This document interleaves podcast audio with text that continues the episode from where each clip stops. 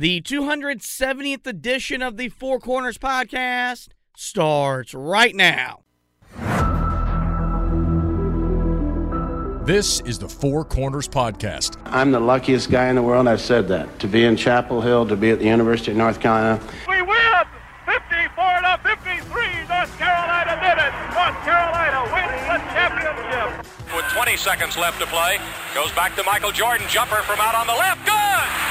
Oh, way to Worthy! Worthy five! The Tar Heels are going to win the national championship! Webber front court. Carolina with foul. He takes the timeout. They're out foul. of timeout. Technical foul. Technical foul on Michigan. They're out of timeout. Front court. Williams on the drive. Gets it back out to hit. Long outside shot. Short rebounded. May. It's over. Carolina has won the national championship. 89-72. And how about them Tar Heels? They are the national champions. I've been the luckiest coach in the world. Pump fake for three. Too strong on the shot. That's it. The Tar Heels are the national daggum champions. Carolina has been tested and tried and been proven successful through all the years. And the way that we will play will be the Carolina way. My love for North Carolina, I mean, I love this school, I love these fans, and I love everything about it, and I would I would die for this school. I really would. Here are your hosts, Josh Marlowe and Anthony Pagnotta. Hello and welcome to another edition of the Four Corners podcast. We are powered by Carolina Electrical Services. Josh and Anthony, we're back with you guys once again today. Here to recap Carolina's 90 to 68 win over Lehigh yesterday afternoon in the Smith Center as Carolina improves to 2 0. We'll take a look at the box score, play you some sound from Hubert Davis, give our stat of the game. I have a history lesson for you guys and a whole bunch more. But uh, before we dive into any of that, just kind of set the scene here. Carolina uh, wins their second game of the year. They they finish week one of the college basketball season 2 0. Um, Armando Bacot was the best player on the floor yesterday, putting together his third 2020 game as a Tar Heel 22 points, 20 rebounds. RJ Davis had a 22 points. Harrison Ingram was, was really efficient and effective, scoring 14. He also grabbed seven rebounds, really helped Carolina excel on both ends of the floor. Um, but the final score might be misleading because, and we told you guys going into the game, Lehigh's a good basketball team and they were going to push Carolina and they were going to test Carolina.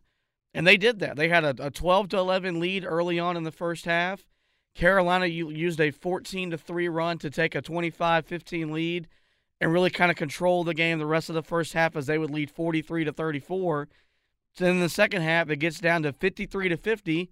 Carolina then goes on a 9-0 run, makes it back to a 12-point lead and it kind of be smooth sailing from there. So um, a, a, a, lot to learn from this game yesterday, but still a lot to like as Carolina earned a 22 point victory in the Smith Center. Yeah, I mean, I mean, uh, yeah, I, I get what you're saying that it isn't quite indicative of how the game went, but I think what's important is that when Carolina needed to turn it on and eventually run away from Lehigh, they were able to do it. Uh, I mean, look, they had a stretch where the it, at the start of the second half where they went just completely cold from the field, um, and that that was after a first half where I thought they shot all right, not great, but uh, still, I, I, think this was the type of win that you wanted to see. They built off of what they did in the first game. I, I, I still think. You know, overall, there were a lot of things to like. Uh, there was a lot more good than there was bad. And I think that's kind of where you're at right now with this team, especially, you know, not only is it early in the season, but I mean, we mentioned it and we mentioned it so many times this offseason already.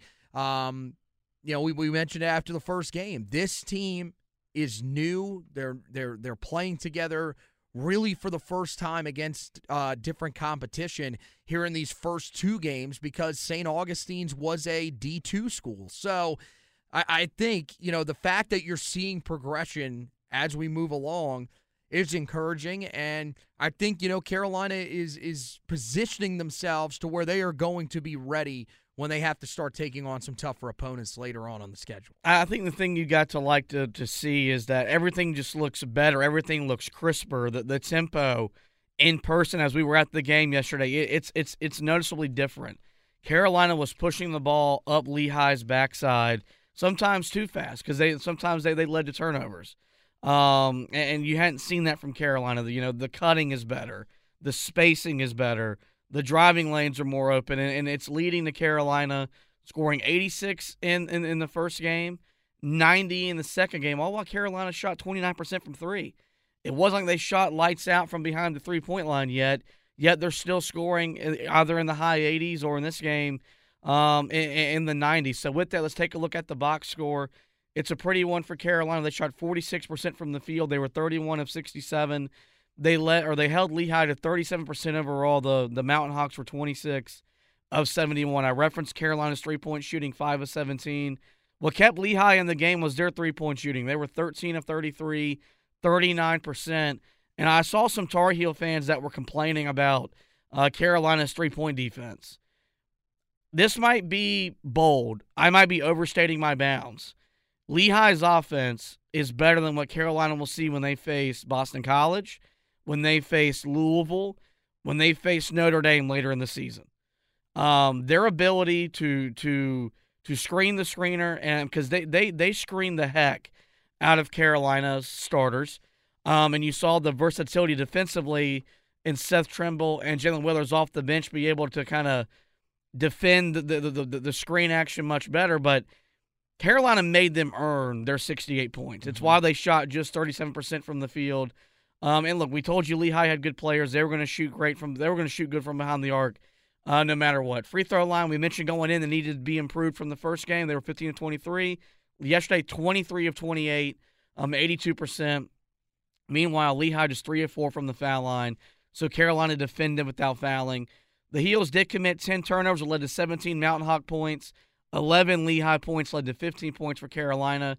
The rebounding margin, as you can imagine, went Carolina's way 52 31, 37 23 on the defensive glass, 15 to uh, 8 on the offensive glass, which led to 14 second chance points for Carolina.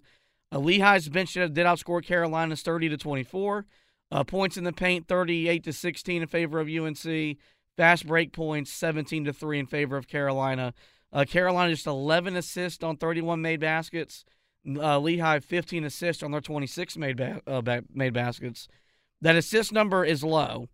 Uh, it's lower than what you saw in game one, but I don't think it's indicative of anything. I think it was really just the way the game went.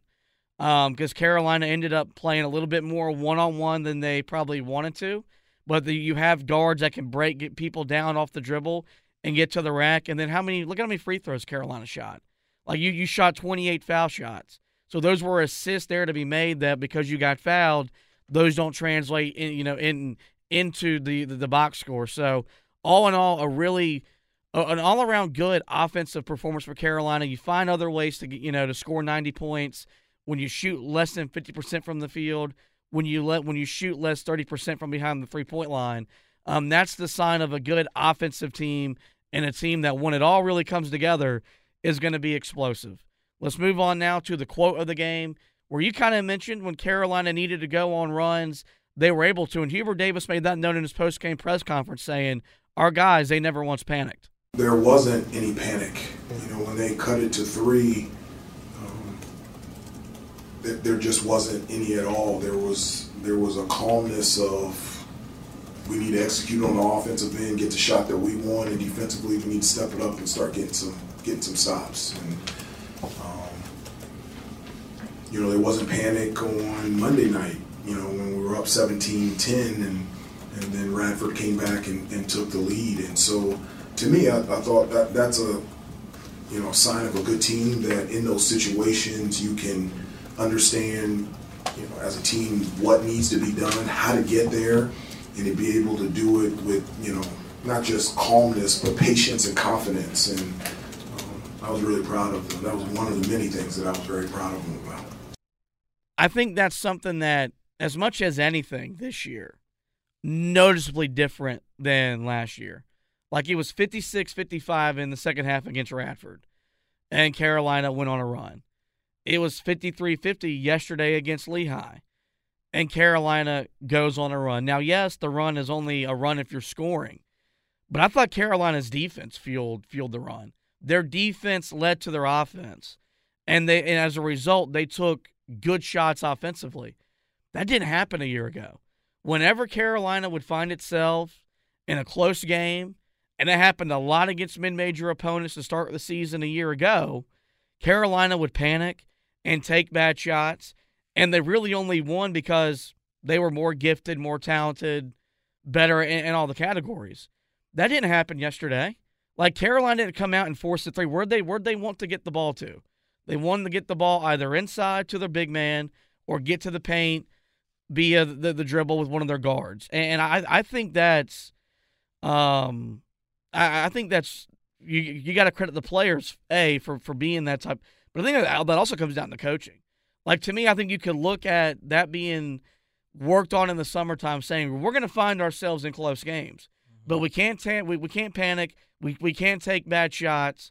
Carolina did that yesterday, and that's the biggest reason why they were able to pull away from Lehigh. Yeah, and I mean, you've got so many veterans on this team as well. You got guys that were on your team last year that played in how many different close games that either went their way or didn't go their way. Um, but regardless, I, th- I think it probably helps them, and you know Armando and, and RJ. And then you've got guys that transferred in that pretty much all they did was play close games. Harrison Ingram uh, with Stanford, um, you know Cormac Ryan with Notre Dame. Like th- those are the types of guys that you want on your roster because they're experienced and they know in that moment it's not time to like eh, it, what we saw a year ago is the guy that you know picked up a huge victory the other night in Cameron Indoor. We'll talk about that later. Would decide to Uh, say to himself, "Okay, this is this is where I have to try to take over the game." They'd play one on one, not five on five. And you know, you still had Armando Bacot on the floor at times. Now, I'll, I'll get. I will. This is the one thing that I will say in defense of Caleb Love, and I, I think the first two games of the year have shown this. Armando is much healthier this year than he was at this time last year. He did not start the season healthy a year ago. I, I, at least in my opinion, he did, he did not look like the same player. I think you saw it, you know, d- during that run uh, where Carolina, you know, extended the lead back out after Lehigh cut it to three. I thought it was fueled by Armando, and I thought Harrison Ingram was fantastic in that portion of the game, particularly. He had 14 points, but he had eight in the second half when Carolina really needed him to step up. And I think that, that he was a big reason why Carolina was able to put some distance back between them and Lehigh. And that's the thing. You've got so many different guys. Again, there's there's a bunch of different guys that can score the ball for you. I know they didn't have a great day off the bench, not as good as Lehigh did, but it still felt like there were guys that were making contributions on both ends of the floor that were coming off the bench for Carolina, and your starters really stepped up when you needed them to. You know, you mentioned Armando being healthier. I think that's that, that, that that's accurate. Also, it's amazing in sports, no matter what sport it is, how much, and maybe we should apply this to our lives. Losing ten to fifteen pounds makes a difference. He's more explosive. Mm-hmm. He he's able to finish better at the rim because he can move better. Um, and there's just more look, he, he's a below the center rim. That's a, a, below the center big. That's just who he is. Um, Carolina's had a lot of those that that anchor national championship winning teams, but you ha- he has to be able to to do some other things. And you know, he had a couple uh, of plays yesterday where he was able to turn over his shoulder and finish through contact. That wasn't happening. Uh, even two years ago when he was, you know, the, the the anchor of a team that made the national title game, and so um, he looks healthier. He's in the best shape he's been in at Carolina and it's it's led to him having you know a monster start to his final season in Carolina. Of the stat of the game, um, I went points in the paint because it was 38 to 16 in favor of the Heels. They were 48-34 against Radford, so you see better improvement in terms of taking the lane away. Yes, Lehigh more perimeter oriented, but you know there were times in the second half they tried to drive the lane, and because Carolina can switch everything and and and, and defend everything better um, you know, guys like Seth Trimble and Jalen Withers were taking away driving lanes, forcing them to take more outside shots, and of course those turned into misses. And and again, Carolina shot less than 30% from the three-point line. So what do they do? They put the ball inside where they had the advantage, let Armando Bacot go to work, and then guys that didn't have their outside shot falling put the ball on the floor and attack the rim. And it's it's night and day from a year ago. I mean, we we went through the stats in the preview talking about how many times Carolina shot less than 35% from the three-point line, but over 40% of their shots were from behind the arc. That's not the case. Um, you, you know, and look, only three guys have the quote-unquote green light, and they're not even chucking up threes. Um, I mean, Cormac was 0 for 3. He has the green light. RJ, 3 for 6. He has the green light. Paxton Wojcik, the other guy with the green light, 0 for 1. So you you, you got to like that Carolina in the first two uh, the first two games had displayed a level of basketball IQ that they haven't shown so far in the first two seasons under Hubert Davis because they have emphasized taking perimeter shots. But now they're emphasized taking the right perimeter shots, good perimeter shots, passing up good shots for great shots. They're doing that more and they're getting better result. The, to, to, for the comparison, you talking about the percentages. Forty percent in in in uh, what what was that? Last year's or was it the first two years of Hubert?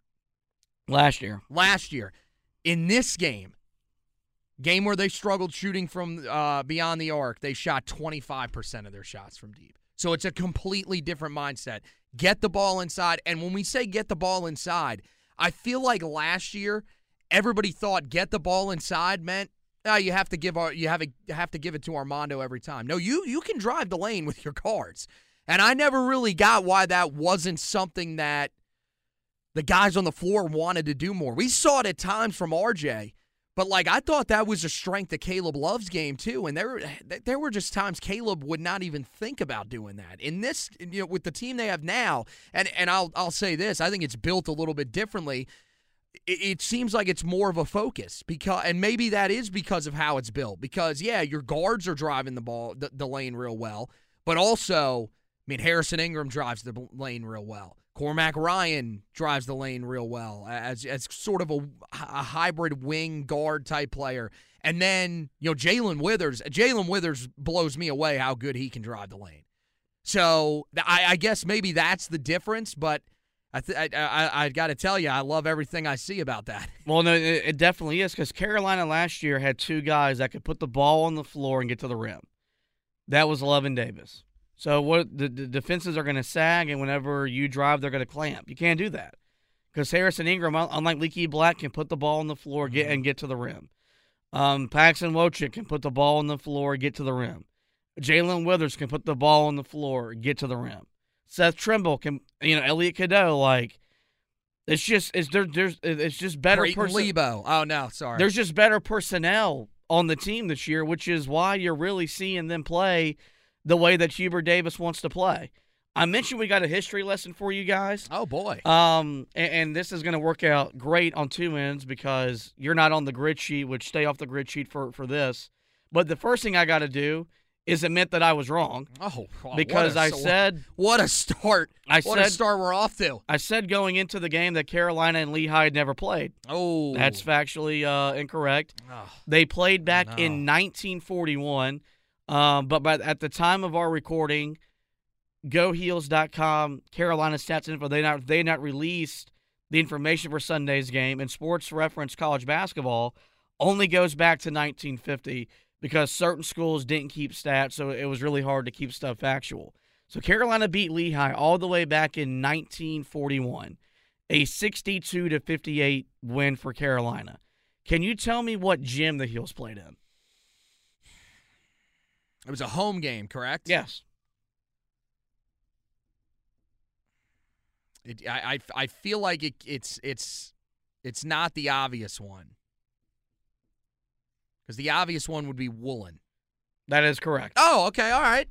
Okay, see, I was overthinking it because yeah, they played in Woollen Gymnasium back then. Yep, they yes. played in Woollen Gym. Can you tell me? Okay.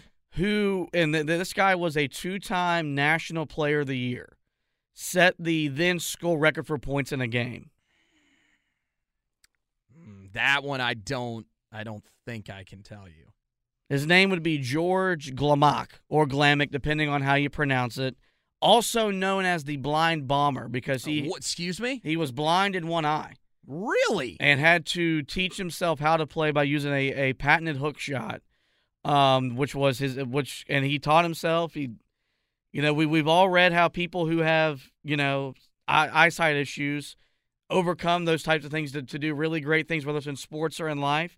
He figured out with the little bit of light he did have where to position himself on the floor, or a little bit of sight he had to use the light to position himself on the floor um, and, and be effective with the hook shot. Scored 33 points in a 62-58 win. And you said he was a two-time All ACC player, Two-time National Player of the Year. two-time national. How do we not talk more about this guy? As he played back in 1940. I mean, there And- are still some guys that we. T- I, I Well, you know, like, here's the wow, thing, if- man, if that you- is an amazing story. Seriously, If you are a true diehard Carolina basketball fan, you know of the name. You'd also know that they played in 1941, right? Yeah. So. Oh, um, okay. I, I I thought that was a fun little bit of uh, uh, a fun little stat the stat to kind of tie this in with the. First off, make fun of me for being wrong yet again, Oh, we will. but also you know give a history lesson to to you and then the listeners out there. Oh, that was amazing. That was great stuff. I did want to have a discussion before we get to our, our overall takeaways. Um, and, and I want to preface this by saying this is not my topic. Uh oh. This is not me thinking this because I'm not there. But I, I've Whose whose topic is this? Is it, is this my topic? no, this is something I've seen. Okay, you know, okay. from the the the the the, the Twitter uh, Tar Heel fans, and X, then, and then comments I've right. seen on, on Facebook. Okay. Um, and we referenced this earlier. Carolina led Radford 56 to 55 in the second half. They led Sunday Lehigh 53 to 50 in the second half. Okay. Is there any cause for concerns for Carolina to quote unquote be struggling with mid majors to open the season? Uh, I mean, I, I don't I, I I I will admit I had that thought as well sitting in my seat when it was 53 to 50. I said, "Oh, boy, okay. This is what what this is a second straight game this is happening." Um I will say this, I think Lehigh is is probably a team that's going to be on the brink of making the NCAA tournament by winning their conference. If not, they will make it. Um, that that feels like a really good team. I mean, look, they not only did they uh, play Carolina very tough for the majority of the way, they also nearly beat Penn State. And I know Penn State, you know, they they lost uh, Micah Shrewsberry and everything like that, but still, that that's that's a, a program that went to the NCAA tournament last year. Um, I mean, it's definitely not great. I mean, it definitely it definitely probably tempers uh, you know, some of the talk of, of this team coming out of the gate and, and being one of the best teams in the country right away. But I think the biggest thing is is that look, you, you've seen, like I said when we came into the the episode, you saw Carolina do take some steps from the Radford game. I thought they were better defensively, especially on ball defense. I thought they were better in this game than they were against Radford. I thought certain guys got screened a lot. Like I will say this. Uh a guy like Cormac Ryan, little bit concerned about him defensively because I, I thought he had a rough day again defensively, and I thought that was going to be one of his things. I, I thought, you know, whenever we played against Notre Dame, I, I really thought that Cormac Ryan was a guy that stood out, did some good things defensively, but so far uh, he has struggled a little bit. So I think there's certain areas that you can be concerned, but I mean you're you're you're talking about two 15 plus point wins. Like I I, think you're I think you're still okay. The answer is no, and here's why. Because Carolina's playing the game the right way. And they're being rewarded for the way that they're playing by the way these games ultimately end up. They're taking the right shots. And you're gonna you're you're gonna miss good shots. But I'd rather you miss good shots than miss bad shots. Um, and, and I, I've, I thought the Carolina struggled the first eight minutes or so with with, with, with, with with the ball screen action on the perimeter, with the way that that that Lehigh would would would stagger their screens, um, and, and free their shooters open. But once Carolina made their adjustments, you saw the results where Carolina, you know, was able to defend everything a little bit better. Last year, we should have known from the word go that team had issues. Mm-hmm. We came on here and said, no, they're playing scared to lose because they're they, they're adjusting to dealing with the pressure. Now that that wasn't that's not what it is at all. There's always pressure, whether you're ranked number one, whether you're ranked 19 like this team is, whether you're not ranked at all. They just, quite frankly, weren't a good basketball team. Yep. And they weren't capable of playing the game the right way. Well, they weren't. We we brought this up when we talked about this team uh, after the Radford game, or or it might have been before the Radford game when we were talking about what uh, the keys to the game were. They're controlling the pace of the game. They're playing their game, and look, Lehigh, credit to them, uh, they they were able to keep themselves in the game while playing at that pace, in large part because of the three point shooting, but I, I mean, look, I, every time that we this team came down the court, like it, it felt like they were controlling the tempo of what was happening. It, I never felt like, oh my gosh, Lehigh's bogging the game down. Lehigh's, you know, sort of determining how this game is going. I think, you know, when Lehigh clawed their way back in, it was it was simple. They were making shots and Carolina was missing good shots. so that that's kind of what I felt. Yeah, no, the, so that's it. Like, um, and look, we this team's got to earn make, make, us trust and believe in them again. We're all in that in that area as fans. We're vulnerable. We've been hurt. Wanting to trust them and, and put that, that faith in them. The first two games is a is a real big positive step in in in in that direction. Now let's get to just some overall takeaways from the game. Um, I I I can't talk enough about the way Carolina scored 90 points yesterday. This felt while it doesn't look the way that it looked under Roy Williams, this was a Roy Williams S type of game. You scored 90 points mm-hmm.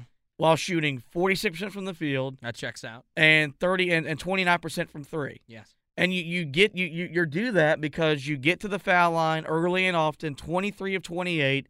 That's 82%. You're not going to complain about that, especially when your big man Armando Bacot was six of six um, and he's 11 of 12 from the foul line to start the year. Yeah, give him a lot of credit, man. That's that's big for him. And then you score 15 points off of turnovers. You score 14 second chance points. You score 38 points Getting in the paint. emotional about it. Well, my voice is just gone. Oh, and I then, know, I know. And then you got 17 fast break points. Like those are little things that when you add them all up mm-hmm. helps you overcome a subpar shooting night. And and we just we, we frankly haven't seen that type of offense since 2019. Like when Carolina would have big offensive performances, whether it was the last year under Coach Williams or the first two years under Coach Davis, it was because they went bonkers from three. Because they're not turning people over and scoring. They haven't been running. Um, they haven't been as efficient with their with their second chance opportunities off of offensive rebounds. So far in the first two games, it looks like the first key to the game or the first takeaway from Radford was welcome back Carolina basketball. That could have been the, the, the first takeaway in this game because it was Carolina basketball. The way they pushed the court was was beautiful. And and and Jake Lawrence, who used to do some great stuff over the Tar Heel blog, kind of broke down their secondary break and said it's not what it used to be. It's a little bit quicker where like if there's really nothing there, um, they'll just reset and get their, their entire offense. Mm-hmm. But it's still there. It's still a part of what they want to do. How many times did a simple pitch ahead pass up the court, some 20, 30 feet, generate some sort of bucket, foul, whatever for Carolina? It was the source of their offense in the first half while they shot 44%. And and so um, you know, when when when when Hubert got the job, he talked about the way Carolina was going to play offense. It was going to be different. But with the Carolina Staples, we hadn't seen that really the first two years. Through two games so far in year three, we've seen that and more. Well, because he went out and got guys that fit what he wants to do. Again, I cannot stress enough how different Harrison Ingram is at that stretch four than Pete Nance. And again, yesterday, you really saw how much of a difference that makes. Even the backup, even even the guy, I don't even know backup. He's still a rotation player and plays a lot. I mean, Jalen Withers, it's the same time. Like, Pete Nance cannot do what either of those two guys are doing from beyond the three point arc for in, in terms of driving the basket. Like, it is just a completely different team. And that's that's something that that helps Carolina a lot too. Like, yeah, you've got you've got the pace that's that's very helpful. I think the ball movement, I, I mean, it's just phenomenal. So much different than in years past. I mean, how many times did you get an easy look inside? just because of how often the ball was moving. Guy, I mean, it, it's it's just it's so much different. The offense looks so much more lively. Guys are moving without the basketball a lot more. Um, but really, I, I think also having dynamic wing players, guys that can do a multitude of different things for you on both ends of the floor, is just it's it's just huge. And that's why, yeah, it it, it does feel like this is more like Carolina basketball. Offensively, yesterday, the other thing that you saw is your two best players were able to dominate the game and then get the support around them that they needed. That's when you really feel like Carolina is at its best. Now, in some cases, you have even more great players, a la the 2009 team, where you had so many different guys that could put up huge days. But I mean, you go back and you look at some of these teams in recent memory that Carolina's had, and I mean, teams can be led by two players, especially a big and a guard like Armando and RJ. And I think yesterday you saw it. Both of them put up 22 points. And then you get some of that supporting help from guys like Ingram with uh, 14, Elliot Cadeau off the bench with seven, Cormac Ryan with six. And I, I think that's kind of what you're hoping for. And look, even some of those guys that we were talking about right there, I mean, Cormac Ryan, two of seven from the field, 0 of three uh, from downtown. You'd imagine he'll have much better games along the way uh, throughout the season. Uh, you, you, Elliot Cadeau, just three of eight from the field. 0 of 3 himself from beyond the arc. He's a guy that's going to grow into his role as he grows into the college game. So, uh, I, I mean, that's the thing. It really does feel like this team is scoring 90 points, and there's guys that we're looking at and we're saying, they didn't really have great days themselves. I mean, Paxson, Paxson Wojcik didn't score in the game. One of your starters did not score. Oh, well, he had two points. He didn't score from the field, though, in the game. And yet you still found a way to score 90 points. That's what's encouraging. We talked about entering the game. Carolina had to limit Lehigh's to all Patriot League players, that being Tyler Whitney Sidney, who entered the game at leading the team in scoring at 19 points, and then Keith Higgins Jr., who was the first teamer a year ago for the Mountain Hawks, and Carolina did that. Whitney Sidney did not score until the second half, scored just 10 points, 4 13 shooting, 2 of 6 from 3. Keith Higgins Jr., 16 points. He had the better day of the two, uh, 7 of 13 from the field, 2 of 5 from 3. Um, Carolina's defense, I, I thought – was was really good on those two guys. You could tell that they had scouted those, they, they, they scouted them, um, and, and, and wanted to make other guys try and beat them. And, and look, Radford or not, Lehigh had ten different dudes score in the game, so other guys had to produce for them offensively. Carolina's defense just looks different, as much as the offense looks different. Um, Hubert Davis has full court press now in back-to-back games, early and often, both with his starting five and his reserve unit and you look at the box score, Seth Trimble played 19 minutes, Jae'Lyn Withers played 13 minutes. They combined to score seven points, but their impact was on the other end of the court. Like they when when they when they entered the game, it became harder for Lehigh to do anything. And all of a sudden, Carolina has two people in the backcourt applying pressure on the ball. Mm-hmm. They're going to get to a point where I do think they will they will blitz, and trap ball screens. They're not there yet, um, but with that type of length and that type of versatility, I do think it's something that can be added to the defensive arsenal. But, you know, when you're talking about Carolina holding a team to 37% shooting while giving up 40% shooting from behind the three point line, like that tells you Carolina guarded the twos really, really well. Oh, yes. And that's because they they competed hard, they closed out hard, and and and and and, and they contested shots. And so um, I, I look at it and say, for for them to li- to hold their two best players to a combined 26 points and made other dudes try and beat you, that's that's impressive because that means a you scouted really really well, but then b you executed the game plan, which means they're bought in on that end of the floor. It's just two games. College basketball is a marathon season, but in the first week of the season, Carolina looks as bought in and as in sync defensively as they've ever been under Hubert Davis. Yeah, I, I, I mean the thing is, is you go back to the Radford game and both they had two players as well that we talked about a lot coming into that game that could score the ball. And there were multiple times in that game where Radford's best players were the guys that were making baskets, uh, and it was throughout the night. In this game, it really felt like you sort of limited one in each half. You had uh, Higgins Jr. in the first half, who performed really well, really led the led Lehigh uh, in that first half and allowed them to stick around. And then early in the second half, it was Whitney Sidney. That was the guy that really allowed them to close the gap to just three. But after that, Carolina sort of eliminated them. So, yeah, I think Carolina did a really good job, especially because those were the guys that were getting the looks from uh, beyond the arc the most with the screen action. Um, you know, I also thought Carolina don't don't sleep on the job that they did against uh, Dom- uh, Dominique Parolin, uh, who was the guy that actually came in, scored 16 in their opener. Carolina held him to just three of 10 from the field, one of five from three, uh, and seven points. Uh, so Carolina, I mean, look, they did a really good job all around of taking away their best players. Now, give Lehigh a, a lot of credit. There were guys that had to step up. I mean, when you score 30 points off the bench, uh, you've got guys that are playing above their head, and I, I think they did at times uh, in this game. But again, when it came down to it, I thought Carolina defensively really locked in. Uh, you know, after that lead was cut to three, and found a way to bog down that offense and and really control the way that the rest of the game went.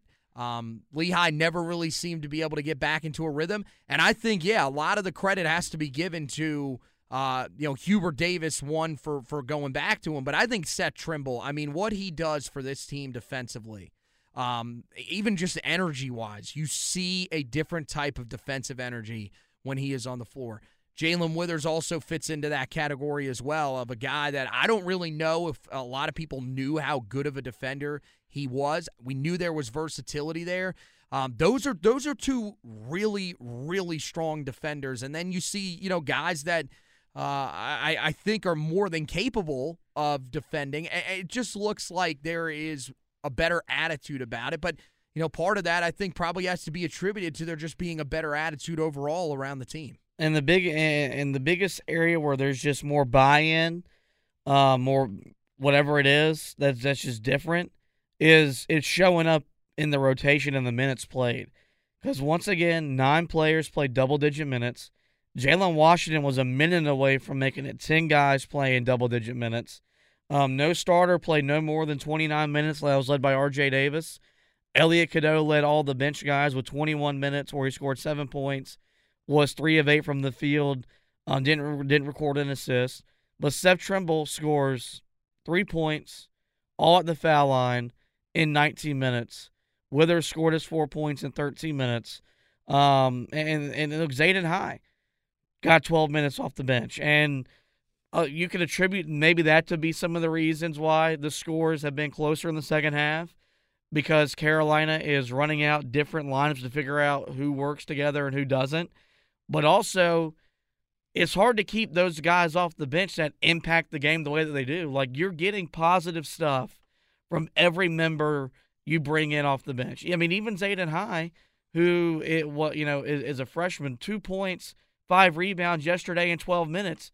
And there's an energy level with him that it's really hard to contain. I thought Elliot Cadeau showed more progression as, as he adapts to college basketball. Once he realized my jump shot wasn't there, I'm going to put the ball on the floor, use my speed, use my, my body, get to the rim. Um, and and it just continues to prove and really validate why Hubert Davis used a shorter bench. He didn't trust those dudes. Mm-hmm. And maybe those dudes just weren't good enough to play basketball at North Carolina because it's it's hard to it's really hard to explain how we went from playing six, maybe seven dudes to and look, it's not going to be like this all year long. The rotation is going to get tighter. But you're still going to play eight, at this rate you're going to play 9 to 10 guys. It, the minutes might be shorter, but you've got legitimately 10 dudes that you can put in the game and that you can trust to impact the game in a positive way.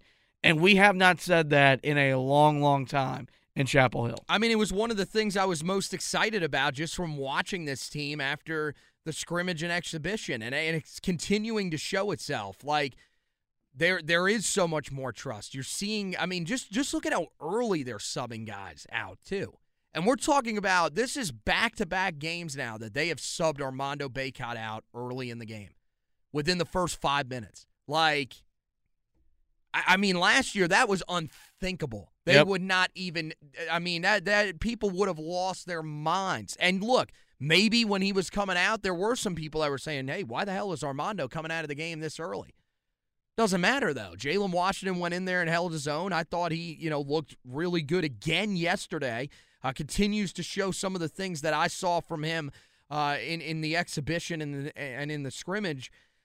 I, I just, you know, I, I think this is a, a group that fits Hubert Davis a lot better. Last year, a lot of those guys were holdovers, and yeah, I, I mean, look, y- you question the overall talent of guys. I got to be honest, I question some of the want to from some of those guys. We saw some of the attitudes that some of the guys had just from just from seeing them on the bench and everything. There's no buy-in. There, it didn't seem like some of those guys. I mean, yeah, they cared that they weren't playing, but it seemed like it was more for personal reasons than anything. And I think, look, if you're not, if, if you're going to take that type of attitude, Hubert Davis is the type of coach that's going to say, look, if if you're not going to be what's best for the team, then I'm not putting you out there. Where it feels like these guys, I mean, yeah, they're they're being rewarded with minutes because they're playing hard. Um, and and you know they it really just fits well together. Like again, we, I said this after the Radford game. There was never a lineup that that Carolina put out there that I said to myself, "Oh my God, why is this lineup out there?" Yesterday, I mean, there are times where we ask the question of, "Hey, uh, who's really scoring the ball outside of so and so, one player's?" But still, you understand at times why they're putting certain lineups out there. It's a defensive lineup. Um, it, it, it, it, it's something that they're using because it's a little more athletic and a team has gone a little bit smaller. Something like that. I, it, you're not forcing it. And that's the thing. People would say, oh, because I, I saw people that said that after the early sub against Radford the other night. Oh, Hubert's just trying to show that he is going to rotate more. Well, first of all, isn't that what you want? And second of all, he he didn't force it at all. We see, and you know, Zayden Hodge struggled a little bit in the opener, but you saw yesterday why Hubert had trust in him to put him on the floor because the guy is relentless. He plays with a high motor. I mean, yeah, he only scored two points yesterday, but he still pulled down five rebounds, including two on the offensive end of the floor. You see why Elliot Cadeau's out, out there. Now, early in the game yesterday, took a couple of shots that were out of rhythm. You said to yourself, okay, let's slow things down a little bit. To his credit, he leaves him out there for a little bit, but then takes him off the court. You imagine there was a conversation. They put him back out. Didn't see him sort of forcing anything from that point on. So I, I think all these guys are justified to be playing, and it feels so good. That's the thing. It feels so good to see the tempo from this team, the ball movement, everything like that but the depth might be the thing that feels the greatest because you know that if somebody is having an off night, there is actually somebody that can be subbed in that can help you out. Not, hey, we got an iron five, and that's pretty much all we got.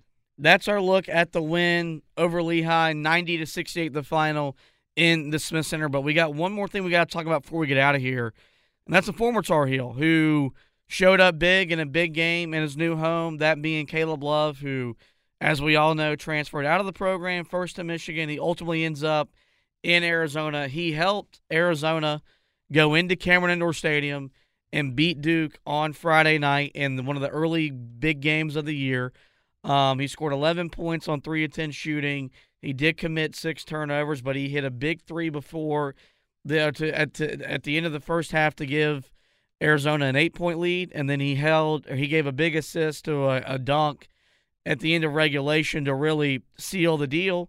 And after the game, Caleb Love said that he is a Tar Heel for life. And if you think I'm lying, take it take it from his mouth. You know, um, that's what I am. I'm a Tar Heel for life. Um, you know, regardless of you know what our differences is or um, you know what happened in the past, you know, I, I still got love for you know Tar Heel Nation. Believe it or not, for the most part, Tar Heel Nation really enjoyed seeing and, and hearing Caleb say that. But there were some fractions in the fan base my dad included, they didn't quite understand why a dude that no longer plays at Carolina would say such a thing. Well, A, he now finishes college's career unless he comes back for a super senior season, three and one in one of the more historic venues uh, in the country. He had the Tar Heel for life kind of sharpied on onto his shoe, and, and I think it's just another example of we made him out to be the bad guy, and for the for for on the court reasons that was justified. Because it had become too toxic. On the court it didn't fit. It didn't work. Both parties needed to move on. Kudos to hubert davis for for realizing that and doing that. But i think it's just another example of he wanted this to work out. He wanted he wanted to play college basketball at the University of North Carolina. He probably wanted to come back, to be honest with you. You know, and was just told it's not in the best interest of you that you come back, and it's not in the best interest for for us that you come back.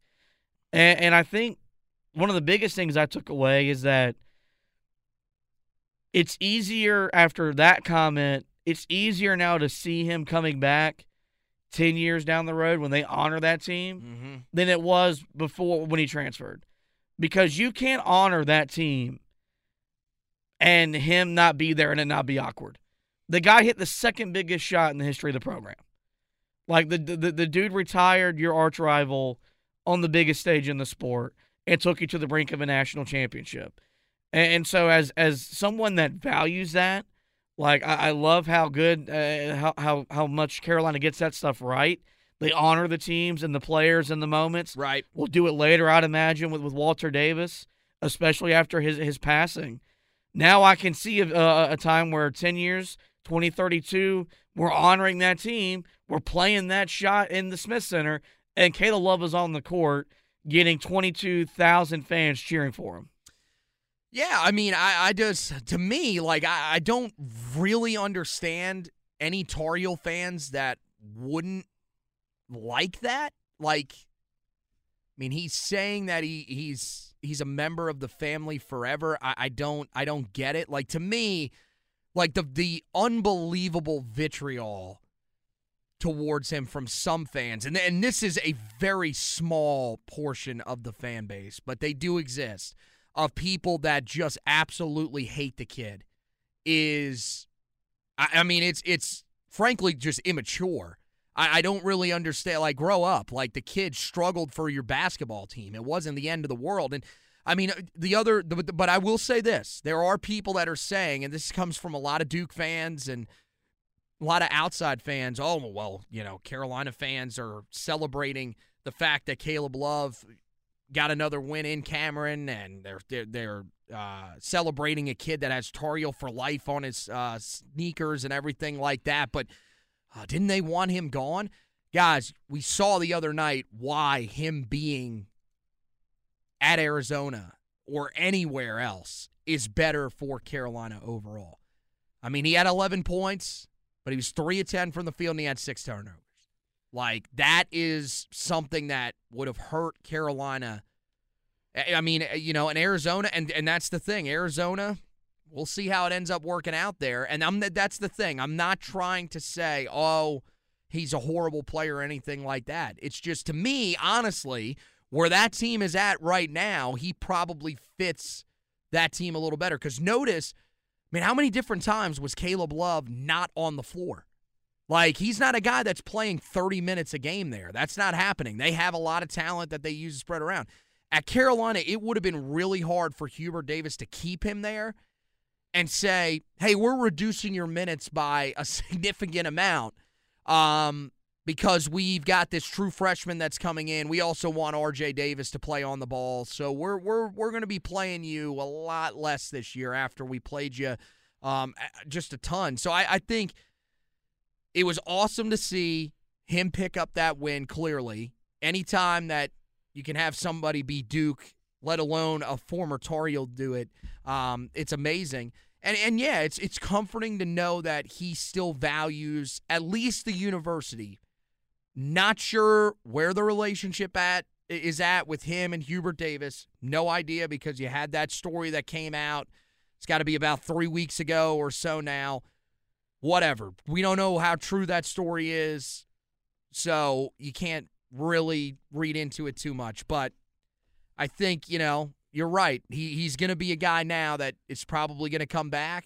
He'll get his moment, and that was the thing that we were hoping for when he ended up transferring. We said it right here on that podcast while people were getting mad at us. We just hope that this is a guy that can still be honored at some point, and I think now you feel like you probably can. This is going to wrap up this edition of the podcast, guys. Before we let you go, we do encourage you guys to visit the website. That's heeltoughblog.com where we had you covered all things uh, Lehigh. There's a recap of the game up on the website. We'll be getting you ready uh, for UC Riverside later in the week. Also, big recap from the win over Duke for football. Uh, Tar Heel football landed a recruit yesterday. All that football and basketball coverage. That's heeltoughblog.com. Ask for the podcast. You guys know where to find us. Every major podcasting platform. Just simply search the Four Corners Podcast and we'll pop up. Or there we do encourage you guys to rate, review, and subscribe. That way you don't miss any editions of the show throughout the remainder of the season. Well, with that, guys, this is going to wrap up this edition of the show. I do want to thank Anthony for hosting with me. We want to thank you guys for listening. And as always, go Tar Heels.